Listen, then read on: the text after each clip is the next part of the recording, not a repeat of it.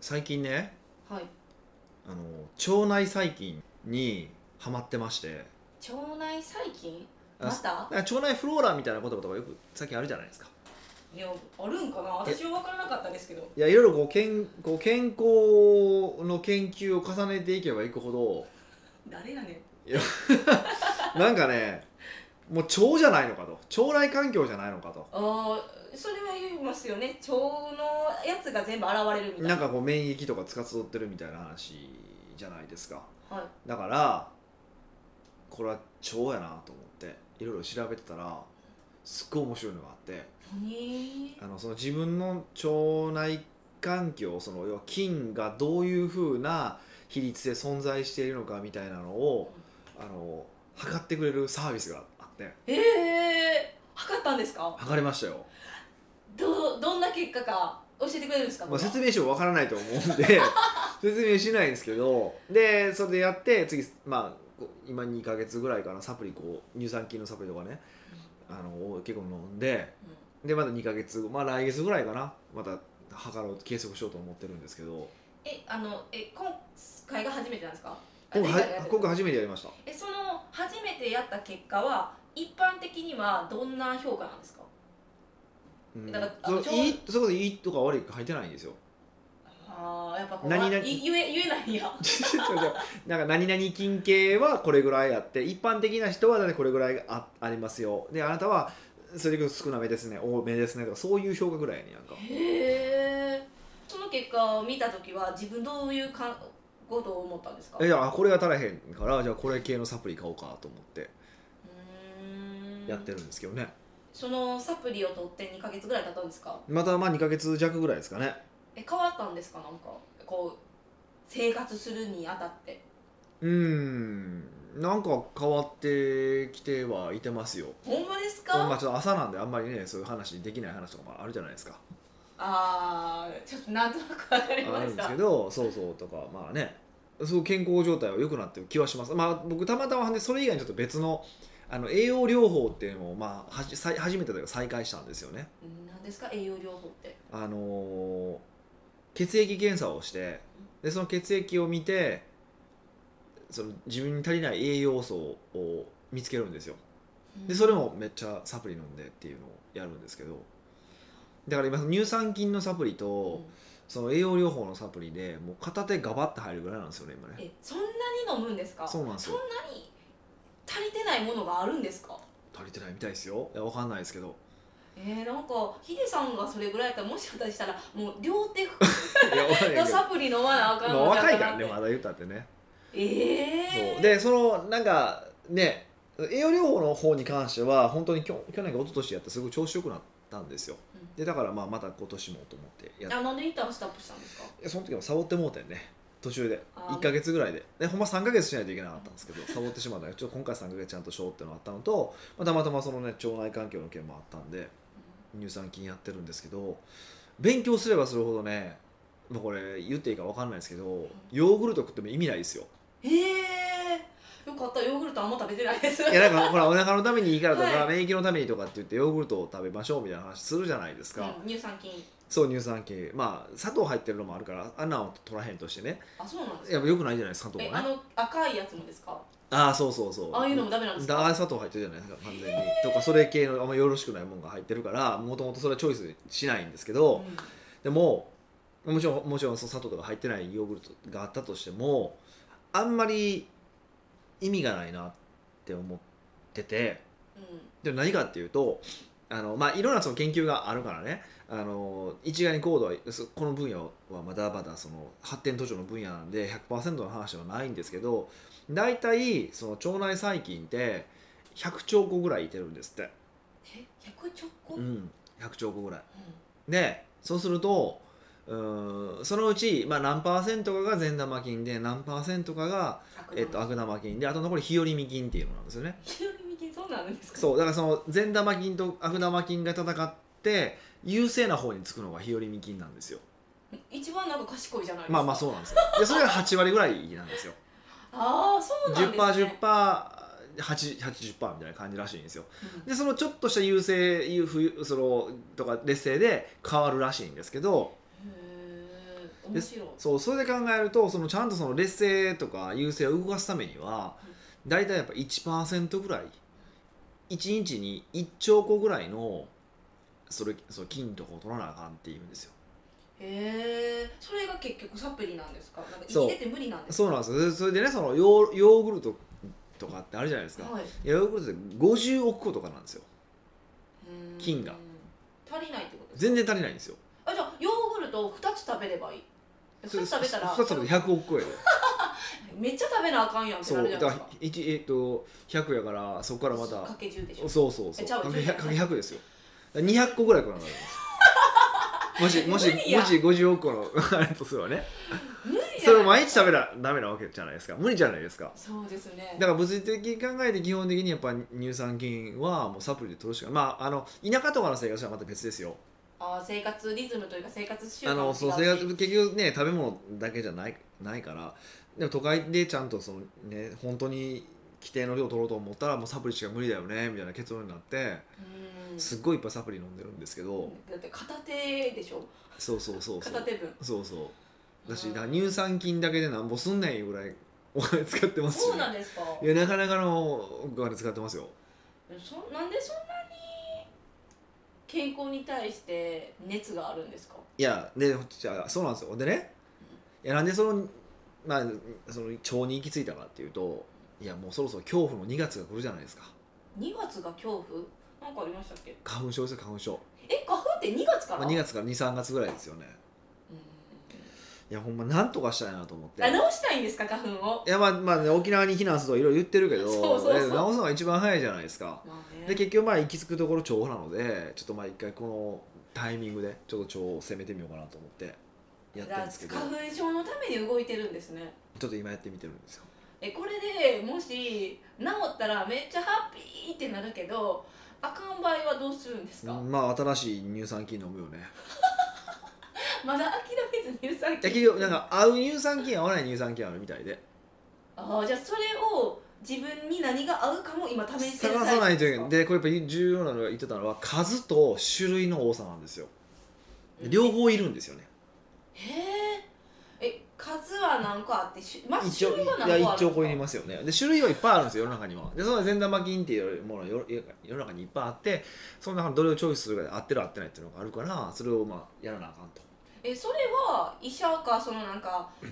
エキスパート的な人が判断してくれないんですかできいないんですってやっぱりそれはもうほんまにもうむちゃくちゃたくさんある中で合う合わんやからもう一個ずつ試していくしか AB テストをするしかないって いうね AB テストどころちゃうやんみたいなまあめねっちゃあるやんそうなんですよえちょっと謎なんですけどエキスパートな人たちもあの患者さんの容態が分からへんけどなんでそんなじゃあ種類があるんですか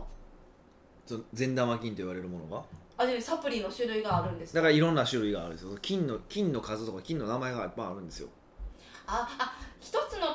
種類に対していっぱいあるんじゃなくてもう菌の種類ごとにあるってことですそかう乳酸菌菌っていうのは僕らザクっていうけど乳酸菌の中でもこういう乳酸菌こういう乳酸菌こういう乳酸菌とかあったりもするわけですよ自分に足りないのとかも分からへんからそれはデータ上も出てこうへんからあの試すしかないとそうなんですよどれが自分に合うかどうかあ要は自分のその体がとどまりやすいかもあるじゃないですかはいとどまらないのもあるんで多分その他の善玉菌の仲の悪い善玉菌もいいんでしょうね多分簡単に言うとそうそうですうんえよくそんないっぱい種類あるのに諦めつかなかったですねもうこれだったら俺いいわとかならずじゃあ一個ずつまやあっていこうみ一たいな、回もやっていこうかなと思ってせっかくなんでねまあ長い人生ですからえ長いってなんかねいやわかんないけど、 どこにまあ、腸とあそこの人死ぬまでねお付き合いしないといけないわけですから もう腸のその菌と今仲良くなり方でしょはい腸内清掃とかはどうなんですか腸内洗浄あ洗浄あのケツからやったり水入れるやつですねなんかああります絶食するのもあれですよね腸内洗浄うんあの宿便取れるとかってやつでしそうあょれはなあれはやられたんですかいやあれはねなんかどう考えてもいいと思えないんですよねえそれはあのデータじゃなくてヒデさんの感覚的にいいですかうん感覚的にえじゃあそのいいって思わない感覚的なら話をいや言ってくださあのあれと同じなんですよだから手を石鹸あの殺菌の強いはいあの石鹸で洗った歯のと同じ理屈の話で手をしあーうん殺菌作用が強いと、はい、ええっと、手にある善玉菌も全部流れるんですよはい、でだかかだらからよりカサカサなるんでバリア機能が劣るでカサカサなるんですよなるけども全部菌が取れたっていう状態なんでしょうね手はそれ良くないじゃないですか本来はそのいい菌に守られ常在菌っていうんですけどに守られてるはずなのにそれまで殺してるんですよだから殺菌っていうのは基本的にあんまり良くないことをしてるわけですようーんでそれでいくと腸内洗浄も同じことをしてるのであ全部わーって流しちゃうからってことですかそうそうそうで最近やっぱその手に関してはえっとやってはいけないってなってるなったんですよアメリカではあそうなんですかアメリカでえ FDA ってこっちで厚生労働省みたいなところが、えっと、そういう菌を殺すようなタイプのあの石鹸を使ってはいけないっていう法律というかあれを出したんですようでそれに遅れてやっと日本も出たんですけど、まあ、それはそれでちょっといろいろ問題はあってあの今の在庫がなくなったらやめてねっていうんえーなんかよくわからん感じなんですよもうふわっとなっ在て庫る破い棄やや在庫ははい履いていいよってことなんですけどよう言うたなと思って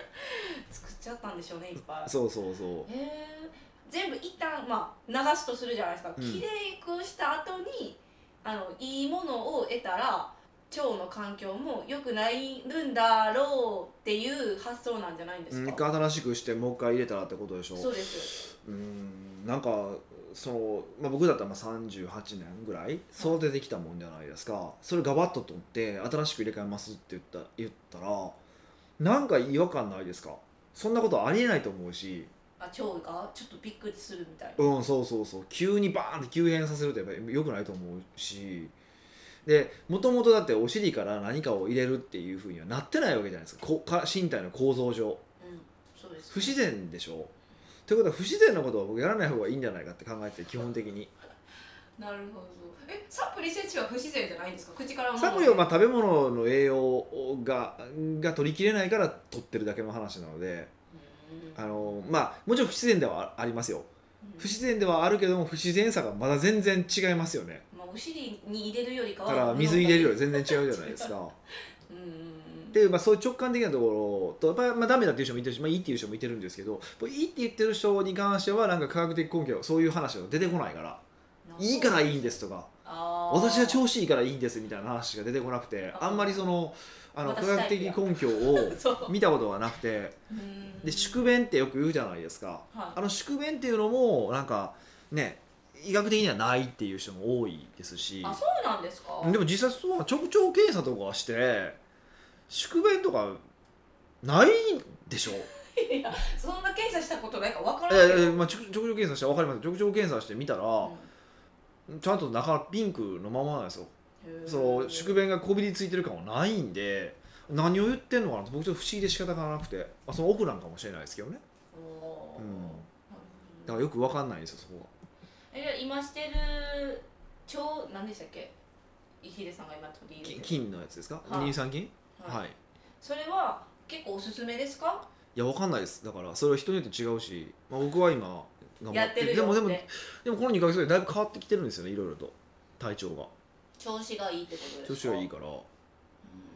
うんまあ逆に言うたらいっぱい社長さんたち聞いてるからこんな僕は健康方法取り入れてるでとかねあの聞かせてくれたら嬉しいなって素朴に思いました、まあそうですよね大体僕はそれは一回試してもう違うかったって言う言うのが多いあじゃあヒデさんには届かないように一人で走りと止めてるからどんな健康方法あるか教えてください 北岡秀樹の奥越えポッドキャスト奥越えポッドキャストは仕事だけじゃない人生を味わい尽くしたい社長を応援しますえー改めまして北岡ですミカですはい今回は今回はですね、うん観葉植物が枯れるさんからのご質問ですなるほどセミナーで講師の方とお近づきになりたいと思っているのですがどんなアプローチをしたらがめつくなく好印象で仲良くなれるでしょうかぜひセミナー講師の立場から教えてください、なるほどねいやそもそもセミナー講師と仲良くなりたいですかうん、やりたいでしょうなりたいどうでいうすか質問ですか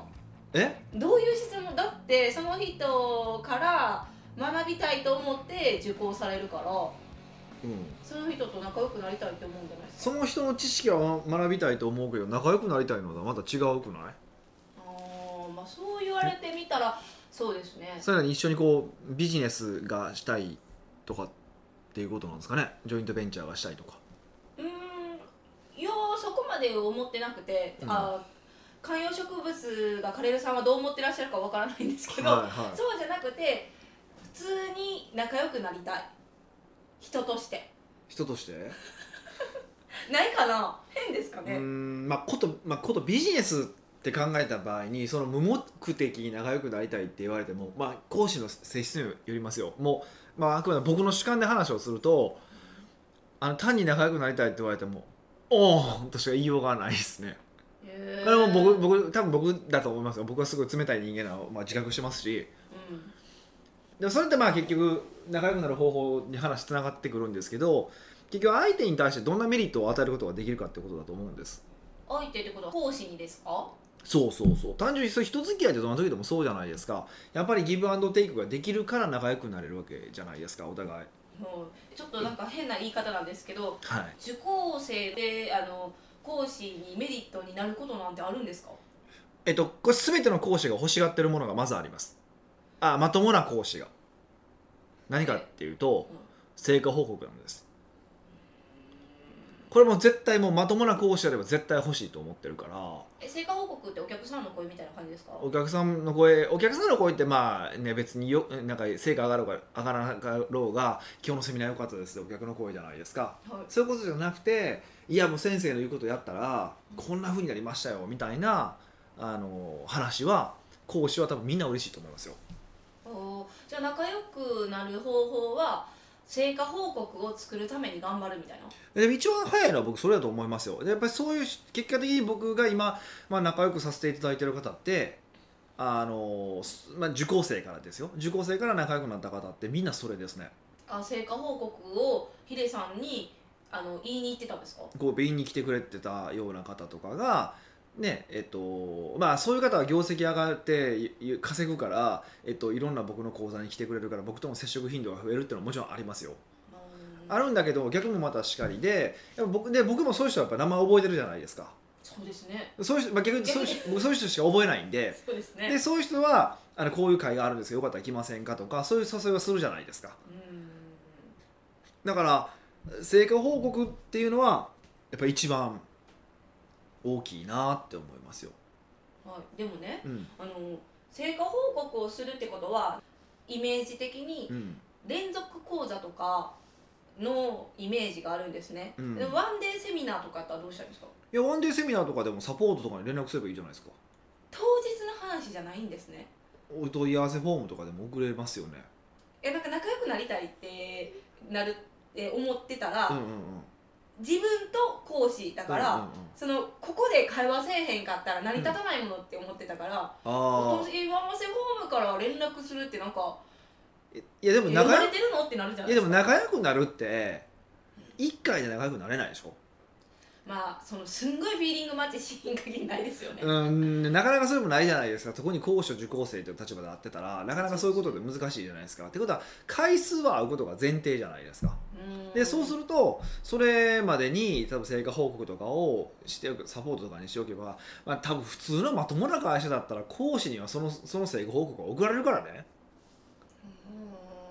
うんあそこで、ね、渡さないってことは多分ないと思うんでうちは全部見るじゃないですか僕はそうですねそういうそういう系の話に関してはあの僕が返信するかどうかは別としてねうんでそうするとそれ見てるからで覚え名前なんとなく覚えてるじゃないですかでどんな人やったっけ顔覚えてなくても多分次に行った時にあのこの間成果報告を送らせてもらったなんとかですとああでまた成果が上がったんでこういうことがありましてって言えば名前はその時に印象に残ってるしまだ顔見て顔がつながるじゃないですかってでいうのはすごく、うん、多いですねまあそこまで積極性がある人、まあ、なかなか難しいと思うけどね全員全員とは言わないけど、うん成果報告そんないっぱいポンポン上がるんですかうね、ん、実際だからうちのでも、あのーまあ、子会社のあグループ会社の社長とかでそういう人もいてましたからね、もうただひたすら僕に成果報告してるしててでまあある時にお会いした時に、えっと、何か一緒にさせていただけませんかみたいなこと言われたから一緒にビジネスし始めたってこともあるし、へえ、うん、だから成果報告をあの、えー講師と話すことが一番こ好印象で仲良くなれるやっぱいいと思いますよで成功報告っていうとなんかすごくこう大げさなものを、ね、人生変わりましたみたいなねうんだからそういうのを想像しがちなんだけど小さな報告でもいいんですよえ例えばどんなおいやもう本当にだからあの一人増えました新規がとかでもいいんですかそうそうこういうことやったら新規が来るようになったんです反応が良くなったんですとかでもいい感覚的な話でもいいんですよとりあえずはあ確かに成果報告ってなるとなんかもうすごい報告をしなきゃいけないって思ってしまいます、そうそうそうそうそれはやっぱこう、うん、それは無理じゃないですかうんでもそれがだんだん積み重なっていって大きな成果になっていくわけだからそれは後者多分一理解してるので、あーえちょっと質問なんですけうど、んすごい小さな成果報告をもらった時にえしょぼとか思ったりはしないんですか僕は思わないですねその人のステージがあるじゃないですかは例えばうーん例えば1000万円売り上げ上がりましたって言ったら多分このポッドキャスト聞いてる方からするとすごいと思うと思うんですよでも例えば売り上げが100億あるからしたら1000万円増えましたって言われてもおおいそうですじゃないですかはでそれはどっちかっていうとクライアントの大きさから考えてとかクライアントの今の状態から考えてあのどうなったかの方が変化したのかが大事なのでいあー報告する側からすると、まあ、ひヒデさんって、まあ、いろんなセミナーしてるし講師もしてるから、はやっぱ背景までは覚えられてないって思うからいやこんなちっちゃなこと言っていいんかなって思いそうやなって思ったんいですおー全然いいと思いますけどねよっぽどしょぼなんかしょしょぼいっていうかなんかよっぽどなんかアえっホてアホみたいなこと言われてもしゃあないけど、まあ、普通のままともな多分多分うちのセミナーに来てる人ってそんなに変な人いないんで。そうですねみんな言い方うん、なんかずれた人はあんまりいないんで多分あのちょっと小さいんだけどもと思うのはちょっと小さいと思うんですけどこういうことがあったんですって言ってくれるだけでも別にそこでどうこうはないけど、うんああそそういうのはあったんだなと覚えておけるじゃないですか。はうん、いでそれが繰り返しあったらねあ覚える覚えるし名前も顔も。うんえじゃあ過去にあの2つ聞きたいのが印象的な生徒さんって言ったらいいですかうん仲良くなった人で印象的な人と逆に「なんやねんこいつ」って思った アプローチの仕方みたいなありますか印象的なのでいくとあのまあ、今プライベートクラブに来ていただいてる方なんですけどその方はじめ全6回の講座に出てくれたんですよでその全6回の講座であの、まあ、僕いつもセミナーの前って前の講師席で準備とかしてるじゃないですか、いその時にバーって来て「今日もよろしくお願いします」って言ってえ成果報告もなんか一言でそれが挨拶をしていくっては方がいらっしゃったんですよ毎回全6回毎回えー、すえで別にその人は名刺を渡すここともなく名乗ることもなく名乗る多分名乗ってないんで僕ちょっとその時も結構前なんで記憶ないんですけど名乗ることもなくで僕はずっと全部そういう印象に残ったんですよこの人まだ今日も今回も挨拶に来たわざわざ来てくれはったみたいな感じでで僕としては まあそれはでもよろしくお願いしますとしか言いようがないじゃないですかもうそのやり取りやったらそうですねどうですかともないし そそんなのセミナー前やしねそれもないけどまあそれも印象に残って顔も印象に残ってるしへーあの名前もだから多分どっかで覚えましたよ割と早い段階でえすごい成果報告じゃなくてなんか挨拶に行くっていうのもいいんですかよく考えたらでもそうなんですよセミナー講師ってあの何百人って相手にするけど逆にまとめて相手にしてるのでそんなに一人一人のこと覚えてないんですよね覚えられないんですよ、まあ、僕も、まあ、僕はもう覚えるつもりないって言ってますけどいつもそうですねうん覚えるつもりないんですけどでも覚えちゃうことはあるわけじゃないですかはキャラ濃い人とか、いうんそうですまあ、ね、それこそたくさん成果出してくれてる人とかあとたくさん来てセミナーに来て、まあ、お金払ってくれてる人ですよね、うん要は言ったらそういう人は覚えてますけどうんうん、それ以外でいくとそういうふうな感じの方とかは覚えてますね、へうん、あーとでなんか変なエピソード持ってる人とかねえ何何変ななやつな名前は正直覚えてないけどネタが面白すぎてその記憶がすごい残ってるからね でもそれも名前も覚えてないやんネタだけやん、ネタやけどでもでもその人顔は一致するじゃないですかあそうそう、なるほどねうん、うーんえそその他にはないですか印象的な人はうんまあいい意味で印象的な人は僕その方はやっぱりすごく印象に残ってますよ残ってますし、まあ、今もお今もお付き合いさ個人的にお付き合いさせていただいてるからうんじゃあ逆にはいなんやねんって思ったえちょっと嫌やって思ったこうアプローチっていうか接し方の人とかいますうーんまあ僕一番許せないのはまあタメ口の人ですよね。えヒデさんにうんあのお酒が入るとタメ口になる人結構いてるんですよ懇親会とかでそれは許すんですか許さないですよあ許さないだかですから酒飲んで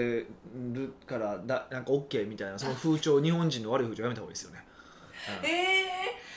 ー、なんでタメ口がダメなんですかいやいやそうだよっねてあれはあのなんていうのかな大人同士のお付き合いじゃないですかはいで仕事上でのお付き合いじゃないですかはいで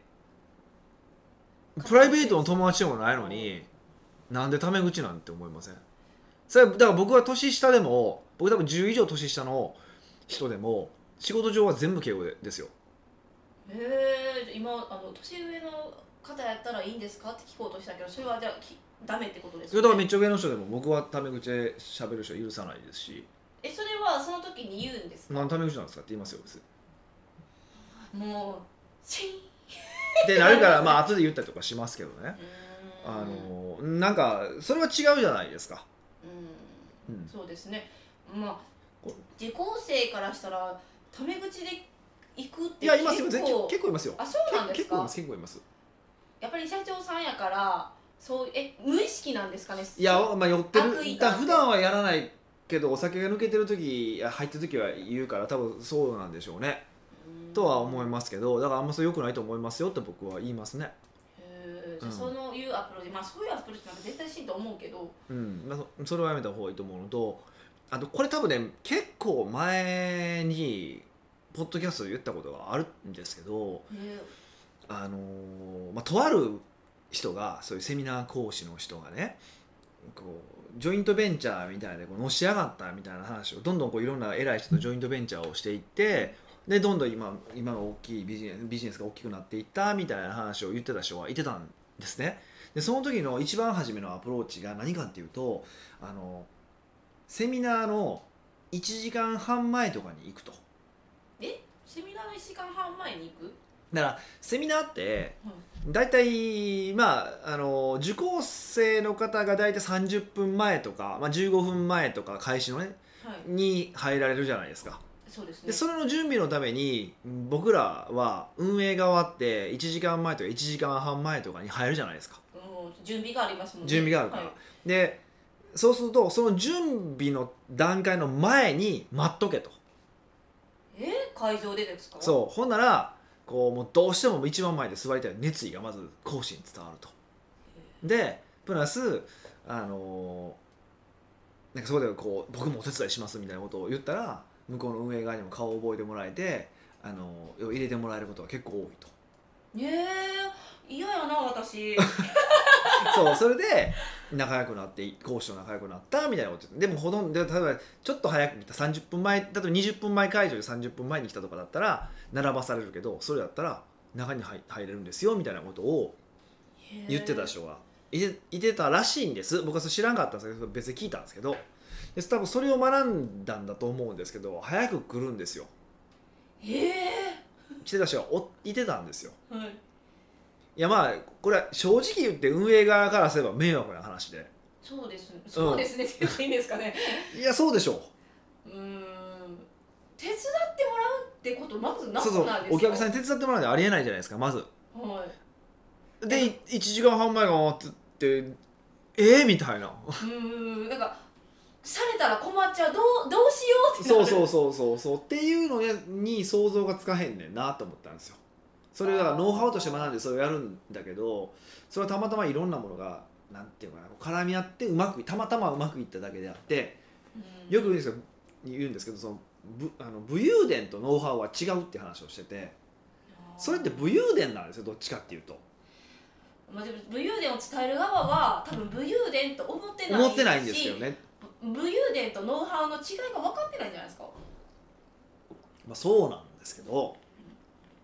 分ねでもそれは聞く側もこれは武勇伝なのかノウハウなのかはやっぱり切り分けて考えないといけなくて えー、でももしあのヒデさんから今の話をなんかノウハウとして聞いたらあそんなもんかって私はと思っちゃうダメですねだってあと結局ねそういうのって相手が、ね、などう考えるかもあるじゃない相手がある話でしょ、うん相手がある話なのにこれでうまくいくっていうのはまずおかしいんですよ言葉として矛盾してるんですようん相手がおるからその相手にとってそれがいい悪いかっていうのがあるからってことですか例えばじゃあ例えばその一番シンプルな話女は押せばいいんだよ押せば全部落ちるんだよっていう人がいてるとするじゃないですかそんなわけないでしょうん、うん、ガツガツ来られたらすごいえー引く人もいてるわけじゃない、はいまあそれで逆に行く人も行ける人もいてるわけじゃないですかうんそれ人によって受け手によって違うわけわけでしょはいそのガツガツしてるのを見て男らしいって見る人もいればうざいって見る人もいてるのと同じことじゃないですかってことは対この対人関係に関してこの方法がうまくいくっていうのは基本的に相手に合わせないやり方っていうのは基本嘘なんですよね。っていうことすらあの気づかないのかよお前はってその時は思いましたね。まああのあれじゃないですか今の世の中ってコミュニケーション能力人ひ低い人もいっぱいいらっしゃるじゃないですかだからあそういうやり方があるんやってもうピュアで受け入れちゃうんじゃないですかね うんまあうんまあそれは受け入れてもいいんですけどその人はうまくいかないですよね。そうですねうん、あだから運が良かったってことですよねそれでうまくいったらそれはねたでまもたまたまうまくいった武勇伝ですよただの。ヒデさんのやつでそれはやったらダメでダメだってことですようね、ん、僕多分どこ見てるかっていうと結局相手のことをどう考えてるかを見るから相手のことをどう考えた自分の行動にでってことあそううそうその人はどう考えて何をやってるんだろうかって考えるから例えばその挨拶に来る方いらっしゃるじゃないでですかで挨拶って基本じゃないですかはい一般生活ででもそこで例えばもう一歩こう立ち話することもできるわけですよね最近どうですかとかいうこともできるわけじゃないですかでも彼はしなかったわけですよでそれはえっとできなかったのかもしれませんけどビビってそうですよねわかんないですけどでも僕は多分そこで解釈したのはやっぱセミナー前は準備が忙しいから礼儀は大事だけどもあんまり邪魔してはいけないって思ったから僕は挨拶だけでとどめてるっていうふうに解釈はしたんですよ。ななんかその解釈したらなんて素敵な人なんだろうって思って思っちゃったじゃないですか、うん、で僕はそういう解釈だったんです、まあ、実際本人に聞いてないから分かんないですよどういうふうに思われてるかどうか分かんないですけどでそういうふうにその相手が他の人をどう考えてるんだろうかで一応考えるから。うーんその時に己のことしか考えてないなって思うような行動って見たら僕は見たら僕は着るし仲良くなりたいと思わないしでもそれみんなそうでしょ、そうですねうん、じゃああれですか礼儀正しくその人になんか接せればマイナスのイメージはないマイナスのイメージはねだからまあ結局さその人が何を求めもう本当にザクッと言ってしまうとその人は何求めてるの講師がその求めてるものを提供すればいいよねっていうジョイントベンチャーの話は同じ話なんですよで極端な話ねあのそれこそこれは僕全然別のうんセミナー講師の人であのどういう人と仲良くやってるかっていうとあのこう女の子とかを調達してくれる人とかどういうこと女の子に調達してくれる人って言うんですか要はその合コンとかをしてほしいわけですよその講師としては。